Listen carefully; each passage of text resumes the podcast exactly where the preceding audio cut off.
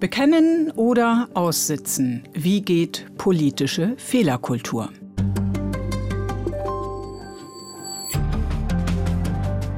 Verpatzte Gesetzentwürfe, Plagiate in Doktorarbeiten, peinliche Auftritte in sozialen Medien. Immer wieder zeigt sich, auch Politikerinnen und Politiker sind fehlbar. Wie sie mit Fehlern umgehen, darüber hat die Journalistin Helene Bubrowski ein Buch verfasst. Als Politikkorrespondentin der Frankfurter Allgemeinen Zeitung in Berlin hat sie reichlich Anschauungsmaterial. Guten Tag, Frau Dr. Bubrowski. Hallo, guten Tag, Frau Matthay. Matthay fragt. Ein Podcast mit Sabina Matthay. Für Ihr Buch haben Sie mit Politikern ganz unterschiedlicher politischer Couleur gesprochen. War es eigentlich leicht, welche zu finden, die über ihre eigenen Fehler sprechen wollten? Nein, es war wirklich überhaupt nicht leicht. Also ein Teil meiner Zeit habe ich wirklich darauf verwenden müssen, Politikerinnen und Politiker zu überzeugen, dass sie bei diesem Projekt mitmachen. Mir ist viel Misstrauen begegnet. Ich sag mal, die typische Reaktion auf eine Anfrage war gar keine. Also zunächst erstmal musste man immer nachhaken und gab es viele Rückfragen. Einige wenige waren sofort bereit und fanden die Idee auch richtig gut. Aber man merkt schon auch an diesen Reaktionen, die eben sehr zögerlich waren, dass dieses Thema Fehler in der Politik immer noch ein Tabu ist. Warum ist es so ein Tabu? Warum fällt das Politikern so schwer, über die eigenen Fehler zu sprechen? In der Politik ist eben schon im Kern immer noch ein Machtkampf. Es dreht sich darum, wer sich durchsetzt, wer der Stärkere ist, die Stärkere ist. Und Fehler werden als Schwächen angesehen, als offene Flanke, die man hat, in die der Gegner reinstoßen kann. Also versucht man, sich zu verpanzern, dass eben die Pfeile des Gegners, sage ich jetzt mal so, um in diesem Bild zu bleiben, einfach abprallen, eben sich keine Blöße zu geben. Das ist die Logik, die in der Politik immer noch vorherrschend ist, wo, glaube ich, in anderen Bereichen sich die Gesellschaft jetzt so weiterentwickelt hat, dass dieses breitbeinige Auftreten und dieses auch teilweise männliche Macho-Gehabe und so weiter gar nicht mehr so gut ankommt. Ist es in der Politik, dass man immer noch diesen ziemlich beinharten Kampf hat? Das liegt in der Politik, in der Natur der Sache. Und auch deshalb ist es so schwer, wenn man sich überlegt, was kann man eigentlich ändern, da die Stellschrauben zu verschieben. Was verstehen Sie eigentlich unter Fehlern oder beziehungsweise unter politischen Fehlern? Ist das eine Politik, die sich dann als falsch herausstellt oder sind das persönliche Verfehlungen von Politikern? Ja, ich habe über diese Frage wirklich sehr lange nachgedacht. Was ist eigentlich ein Fehler? Ich hatte erst vor, so verschiedene Klassifizierungen von Fehlern aufzuschreiben und genau diese Frage zu analysieren. Ich habe dann davon Abstand genommen, weil mir aufgefallen ist, es gibt einfach eine unendliche Vielzahl von unterschiedlichen Typen. Also Sie haben es jetzt genannt, ja. Also es fängt ja im Grunde bei dem Versprecher an, der zuweilen schon skandalisiert wird, in Klammern Annalena Baerbock. Und sozusagen hört auf bei der Frage Russlandpolitik. Ja, inwiefern ist das ein Fehler? Und da reden wir nicht über eine Entscheidung, sondern über eine Politik von mehreren Jahrzehnten. Und ich habe dann mich entschieden, den Begriff des Fehlers für mein Buch einfach sehr weit zu verstehen. Es ist eben ein schillernder Begriff, wo es häufig vom Zufall abhängt, ob eine Entscheidung als Fehler angesehen wird oder nicht, ob sie skandalisiert wird, ob sie sozusagen eine Schlagkraft entwickelt. Das hängt am Ende vom Urteil der Öffentlichkeit ab, von den Medien, von der Beurteilung der eigenen Parteifreunde, des politischen Gegners. Das ist also ein Teil des Problems, dass es häufig gar nicht so leicht zu sagen ist, ob eine Entscheidung, ob ein Handeln das Potenzial hat, ein Fehler zu werden oder nicht. Wie es um die aktuelle Fehlerkultur bestellt ist, das haben Sie eingangs beschrieben. Also man möchte am liebsten nicht daran erinnert werden, man möchte am liebsten nicht daran sprechen. Man antwortet mit Verpanzerung, haben Sie gesagt. Nun hat ja die Ampelregierung, ist mit dem Anspruch angetreten, anders mit Fehlern umzugehen. Wir erinnern uns alle an Robert Habeck, der versprach bei der Vorstellung des Koalitionsvertrags eine lernende Politik. Mhm. Ja. Aber die Affäre um seinen Staatssekretär Greichen zum Beispiel, die schien er lange aussitzen zu wollen, genauso wie das Heizungsgesetz. Mhm. Warum? Also warum dieser Rückfall in die Verpanzerung? Ja, genau, das ist eben ganz interessant, dass viele Politikerinnen und Politiker in der Theorie ganz große Fehlerkulturschaffende sind und dass der Praxistest sich immer als sehr schwierig erweist. Das war schon bei Baerbock im Wahlkampf so, die auch gesagt hat, wir wollen jetzt ganz anders sprechen, ganz und so weiter, die Tiefschläge des Gegners nicht mehr auf demselben Niveau beantworten, sondern ganz anders. Und das ist in der Praxis ganz schwierig. Und in der Regierung ist es noch mal schwieriger, weil die Menschen, die auch wiederum in der Theorie sagen, sie finden Fehlerkultur toll, finden Fehlerkultur spätestens in dem Moment nicht mehr toll, in dem sie von Fehlentscheidungen selber betroffen sind.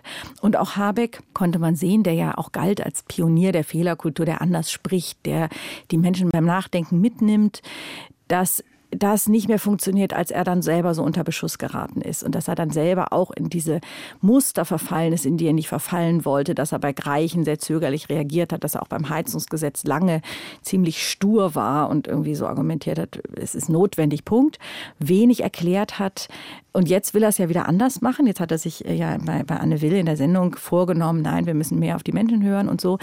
Es ist eben mit dieser, also es ist wirklich ein Riesenunterschied bei der Fehlerkultur zwischen dem Bekenntnis und dem tatsächlichen Praktizieren. Andererseits war ja Habeck derjenige, der letztes Jahr erklären konnte, weil er musste, warum er beispielsweise Gas aus Katar beziehen musste und wollte und warum auch der Ausstieg aus Kohle und Gas sich jetzt möglicherweise verzögern dürfte. Ist Fehlerkultur auch so eine Sache der Kommunikation? Politiker verwechseln oft Fehlerkultur mit Kommunikation oder man kann es vielleicht so sagen, beschränken Fehlerkultur auf den rein kommunikativen Aspekt. Und der gehört natürlich dazu, also Dinge der Öffentlichkeit zu erklären, auch Fehlentscheidungen vielleicht zu erklären, Vertrauen zurückzugewinnen. Natürlich hat diese ganze Dimension Politikverdrossenheit verhindern oder zu reduzieren, hat natürlich einen Aspekt. Aber Fehlerkultur ist viel mehr und deswegen ist es auch nicht damit getan, sich irgendwelche genialen Kommunikationstricks zu überlegen oder irgendwelche tollen Videos zu produzieren, sondern Fehlerkultur ist auch jedenfalls ein innerer Prozess, also die interne Aufarbeitung. Warum haben wir das übersehen? Warum hatten wir blinde Flecken? Warum haben wir nicht drauf geachtet? Also etwa beim Heizungsgesetz. Warum hat man nicht gemerkt, dass die Gegenwehr in der Bevölkerung riesengroß ist, dass Ängste entstehen, dass Sorgen entstehen? Warum hat man keine Strategie entwickelt, da diesen Aspekt anzusprechen? Warum hat man das Gesetz nicht vielleicht von vornherein anders angelegt, dass diese Abwehr gar nicht so groß wird? Und dann die Frage, wie kann man das in Zukunft anders machen? Das ist für mich der eigentlich wichtige Aspekt von Fehlerkultur. Das Hauptziel ist ja nämlich, und das kennen wir auch aus der Start-up-Welt, aus der Wirtschaftswelt, am Ende auch aus der Luftfahrt, die Idee von Fehlerkultur ist eben ganz banal, denselben Fehler nicht noch einmal machen und möglichst auch ähnliche Fehler nicht noch einmal machen, sondern das als Erfahrung nehmen, um künftig die Dinge besser zu machen. Also es ist seltener der Irrtum bzw. der Fehler, wenn ich Sie recht verstehe, der das Problem ist, sondern der Umgang damit. Ja, mittlerweile hat sich eben auch diese Einsicht durchgesetzt, Politiker sind Menschen und Menschen machen Fehler. Aber in dem Moment, in dem sie den Fehler irgendwie verdecken wollen, irgendwelche Verschleierungstaktiken oder einfach zum Gegenangriff übergehen und nicht dazu stehen, kommt eben noch so ein anderes Moment da rein, nämlich so ein Täuschungsmoment. Diese mangelnde Ehrlichkeit, die mangelnde Bereitschaft, Verantwortung für das eigentliche Handeln zu übernehmen. Und das ist dann auch der Moment, in dem die Öffentlichkeit noch mal viel sensibler reagiert. Und dann stellt sich eben die Vertrauensfrage. Kann man jemandem, der uns eigentlich nicht die Wahrheit erzählt, der nicht dazu steht, dass er etwas falsch gemacht hat, kann man dem noch vertrauen? Politikerinnen und Politiker sind ja nun eingebettet in Parteien und in Fraktionen, aber sie können keineswegs immer auf Rückhalt zählen. Warum wird die eine gestützt und der andere fallen gelassen? Ja, auch das hat damit zu tun, was ich eingangs sagte, mit dieser Politik, die nach wie vor ein Machtkampf ist. Man schaut, hat jemand noch das Potenzial, Wahlen zu gewinnen, sich durchzusetzen? Oder ist er einfach derzeit im Machtgefüge notwendig? Dann bleibt er so lange da, bis irgendwann der Chef, die Chefin den Daumen senkt. So, und ich meine, zum Beispiel die Frage, Andreas Scheuer wurde ja immer wieder gestellt, warum hat er eigentlich die Dinge so lange durchgehalten? Also der einstige Verkehrsminister von der CSU. Genau, der die Pkw-Maut entschieden hat und dann vom Europäischen Gerichtshof damit gescheitert ist. Und es drohen Schadensersatzzahlungen in Höhe von 500 Millionen Euro. Die Frage war, warum ist der eigentlich so lange im Amt? Und da war der Grund, dass der Parteivorsitzende der CSU, Söder, einfach in dem Moment das Gefühl gehabt hat, es gibt so viel Unruhe, jetzt können wir nicht noch weitere Personalumbauten machen. Und interessant ist auch, dass die Rücktrittsforderungen der anderen Parteien, ja, der damaligen Opposition, Grüne und FDP, und waren für ihn eher hilfreich. Also wenn es Beschuss von außen gibt, führt es eher dazu, dass innerhalb der Partei sich die Reihen schließen. Und das ist ganz paradox. Man denkt ja manchmal, es gibt Rücktrittsforderungen, jetzt ist Andi Scheuer angezählt. Aber das Gegenteil ist der Fall. Das war eher für ihn eine Lebensversicherung. Andreas Scheuer hat sich nie entschuldigt für den Fehler. Unter welchen Umständen tun Politiker das denn? Unter welchen Umständen entschuldigen Politikerinnen und Politiker sich? Andreas Scheuer ist da ein interessanter Fall in diesem Zusammenhang. Ich habe mit ihm auch für das Buch gesprochen. Ich habe ihm genau diese Frage gestellt. Warum hat er sich als so stur und hartleibig erwiesen? Warum hat er nicht einmal gesagt, ja, das war ein Fehler, diese öffentliche Erwartungshaltung damit auch bedient? Das wäre ja vielleicht so viel leichter gewesen, ja, diesen ganzen Rüstungssturm loszuwerden. Er hat das mit verschiedenen Argumenten erklärt, aber das Hauptargument war einfach, dass er nicht der Meinung war, dass er einen Fehler gemacht hat, nach wie vor. Insofern, es gibt unterschiedliche Typen von Politikern und Andreas Scheuer ist, wie übrigens auch andere in der CSU insbesondere, also Karl Theodor zu Guttenberg und andere, die auch ja Franz Josef Strauß als politisches Vorbild immer noch bezeichnen, die eben, was ich so sagte, diese Breitbeinigkeit mitbringen und gar nicht bereit sind, irgendwie einen Fehler einzugestehen, weil sie der Meinung sind, das ist irgendwie Schwäche und schwach sind sie nun mal nicht. So, dann gibt es auch andere Politikertypen, wir haben über Robert Habeck schon gesprochen, aber es gibt natürlich viele, viele mehr, die verstanden haben, dass es ihnen auch helfen kann, einen Fehler mal zuzugeben. Und da ist eher dann immer die Frage, wie oft kann man das machen? Also das kann auch mal sich als hilfreich erweisen, irgendwie Sympathien erzeugen. Man kann eine Aura von Selbstkritik und Offenheit kann auch hilfreich sein, aber eben nur sehr, sehr dosiert. Also wenn man das ständig macht, entsteht natürlich sofort der Eindruck, der oder die kann das einfach nicht, muss sich ständig berichtigen. Kann man denn, wie lang ist denn eigentlich die Halbwertszeit einer Entscheidung, wenn man immer damit rechnen muss, morgen könnte sie vielleicht falsch sein. Also was ich ja auch im Buch thematisiert habe, dieser Satz von Jens Spahn, wir werden einander viel verzeihen müssen.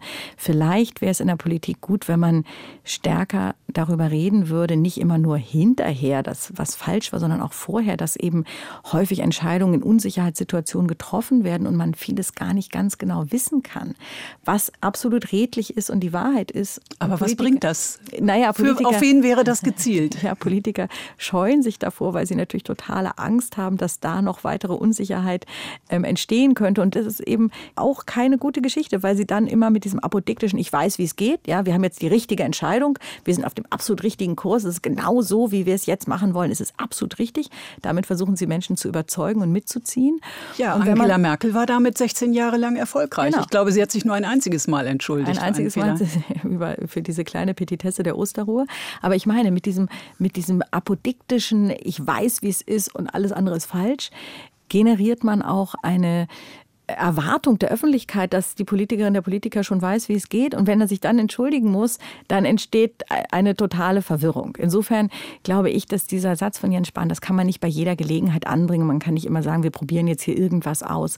Aber diese Idee aus der Start-up-Szene, dass man sagt, manchmal, wenn man Innovationen wagen möchte, dann muss man auch den Mut haben, mal Entscheidungen zu treffen, von denen man noch nicht alles bis zum Ende mitdenken kann. Und das heißt nicht, dass man mit Steuergeld irgendwie wild rumprobiert, natürlich nicht.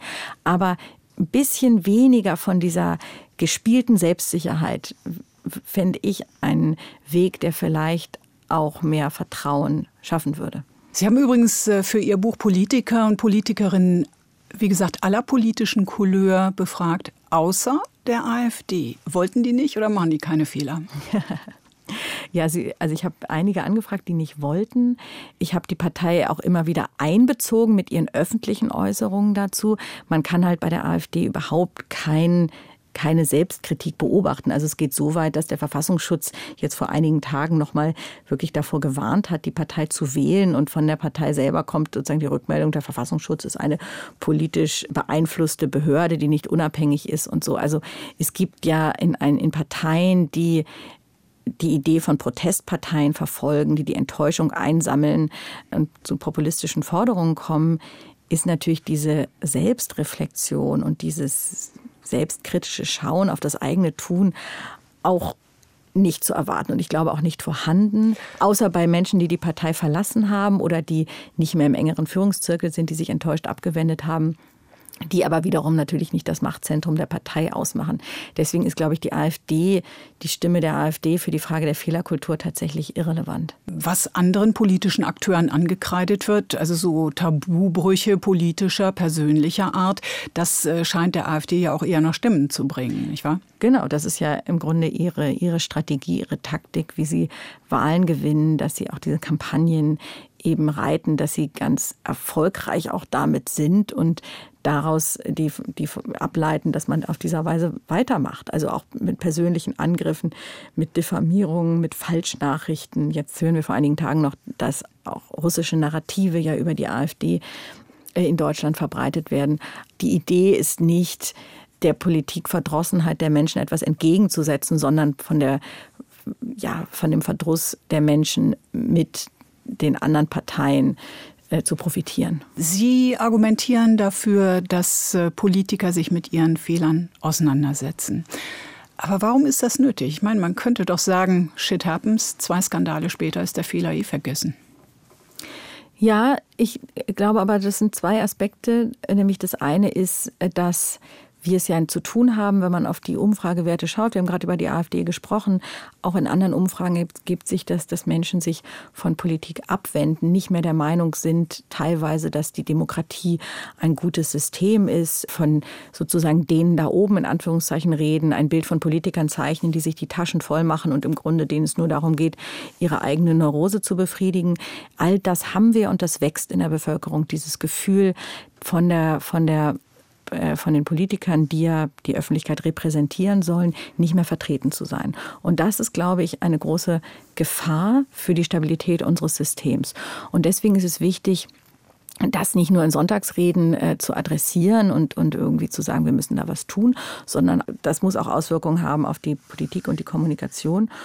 Und das bedeutet nicht nur, dass man vielleicht Heizungsgesetze anders stricken muss, sondern das bedeutet eben auch, Verantwortung zu übernehmen für die eigenen Fehler. Das ist, glaube ich, ganz wichtig als Schritt, um wieder Vertrauen wachsen zu lassen. Und das andere ist, das haben wir schon kurz angesprochen, dass natürlich auch nicht aus jedem Fehler kann man für die Zukunft lernen. Also damit meine ich jetzt nicht Versprecher oder so. Da kann man Sprechtraining machen, aber das wird einen trotzdem nicht davor bewahren, dass das mal wieder passiert. Aber so strategische falsche Entscheidungen oder andere Dinge, die, also jetzt, ich denke an den Wahlkampf von Baerbock, ja, dass man irgendwie sagt, gab halt auch in der Parteizentrale problematische Strukturen. Es waren diese ganze Machtkampffrage, die den ganzen Wahlkampf über sich durchzog, Baerbock, Habeck, war nicht aufgearbeitet und so. Und da, ehrlich gesagt, sieht man jetzt schon wieder Anzeichen dafür, dass Probleme, die damals da waren, immer noch ungelöst sind. Und das liegt vielleicht auch daran, dass dieser Wahlkampf, anders als angesprochen, nie ganz aufgearbeitet wurde. Also die Aufarbeitung ist eben ganz wichtig, um nicht bestimmte strukturelle Probleme weiterzutragen und da deshalb dieselben Fehler nochmal zu machen. Und dabei heißt es doch immer, die Demokratie sei eine Staatsform mit, sagen wir mal, offensivem Fehlermanagement, weil dort letzten Endes alles doch irgendwann rauskommt und besprochen, diskutiert wird. Ja, es gibt ja Gott sei Dank wachsame Medien, wobei über die Rolle der Medien für die Fehlerkultur kann man auch unterschiedlich reden, aber natürlich sind die Medien in erster Linie erstmal dazu da, Fehler auszubuddeln und an die Öffentlichkeit zu ziehen. Und natürlich ist auch das demokratische System insofern offen, dass gewählt wird und Politiker auch abgewählt werden können. Aber es gibt natürlich unterhalb dessen einfach wahnsinnigen Bedarf. Das ist übrigens genauso wie in der Justiz, wo gesagt wird, wieso, die Justiz braucht doch keine Fehlerkultur. Da gibt's doch die nächste Instanz, ja. Damit ist es aber einfach nicht getan. Also da gibt's ja auch eine interessante Debatte unter Juristen. Was bedeutet eigentlich Fehlerkultur in der Anwaltschaft, in der Justiz? Und das auch eben in der Politik ist das in meinen Augen notwendig, weil alle 4 oder 5 Jahre zur Wahl zu gehen, reicht nicht. Vor allem nicht dann, wenn die Menschen das Gefühl haben, dann ist es nur noch eine Gelegenheit, ihren Protest loszuwerden. Sie haben jetzt Journalisten angesprochen. Wir gehören beide zu der Zunft. Sie sind politische Korrespondentin hier in Berlin. Wie gehören Journalisten rein in dieses Tableau der Fehlerkultur? Ja, sie gehören ganz unmittelbar dazu, weil sie ja, wenn man so will, die Öffentlichkeit repräsentieren. Also sie stellen die Fragen, die sich vielleicht die Menschen im Land stellen. Sie geben eine Meinung öffentlich ab zu Fehlverhalten von Politikern.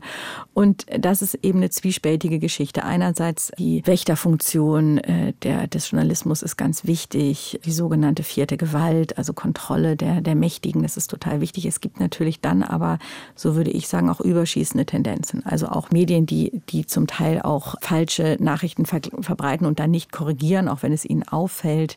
Also natürlich gehört Überspitzung und Polemik dazu.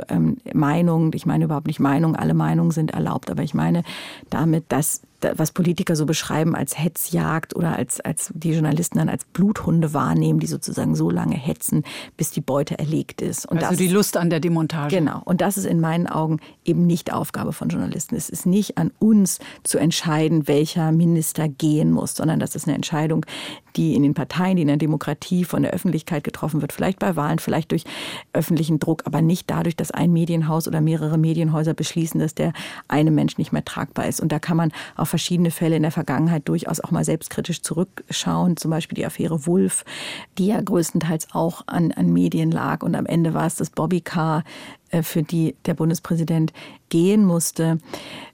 Das kann man unterschiedlich bewerten. Ich will nur sagen, es wäre, glaube ich, auch für Medienvertreter gut, manchmal sich dieser eigenen Verantwortung auch bewusst zu sein und vielleicht ja wahrzunehmen, das unterschätzen wir, glaube ich, manchmal, ja, dass das, was wir schreiben, was das für eine Wirkung auch entfaltet, wie das in den Parteien aufgenommen wird und dass man da vielleicht manchmal die Worte wägen muss, dass man sich in Konferenzen besprechen muss, ist es das jetzt wirklich, ist diese Haltung jetzt wirklich die adäquat ist oder haben wir jetzt hier gerade eine, wie Sie es so schön gesagt haben, Freude an der Demontage und einfach mal gucken, was passiert.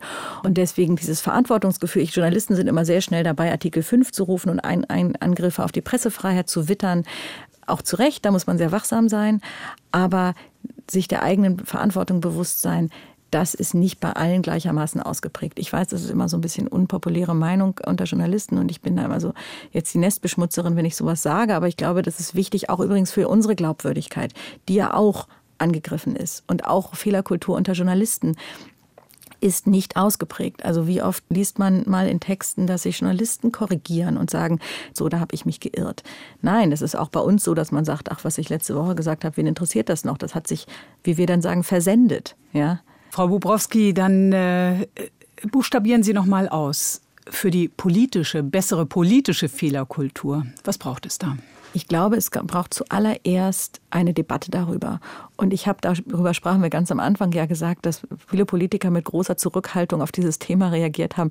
Manche haben irgendwie sich gefragt, was soll das überhaupt sein? Fehlerkultur in der Politik, das gibt es überhaupt nicht und das muss es auch nicht geben. Also ich habe gemerkt, dass das einfach immer noch nicht als Thema angekommen ist. Und ich glaube, dafür wäre es höchste Zeit. Und es gibt nicht den einen Ratschlag, wie es geht. Und das hängt auch sehr vom Politikertypus ab und von der Rolle und so weiter. Vielleicht auch ein bisschen von der Partei, was da möglich ist. Und auch von der Frage, ist man in der Regierung oder in der Opposition.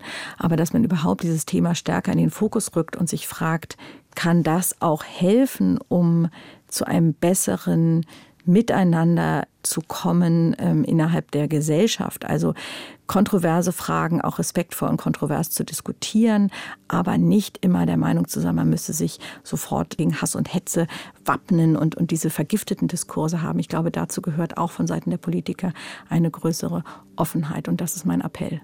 Wie weit sind wir entfernt von so einer neuen Fehlerkultur? Ja, noch relativ weit. Also ich glaube, es gibt ein paar Menschen in der Politik, die sich auf den Weg gemacht haben.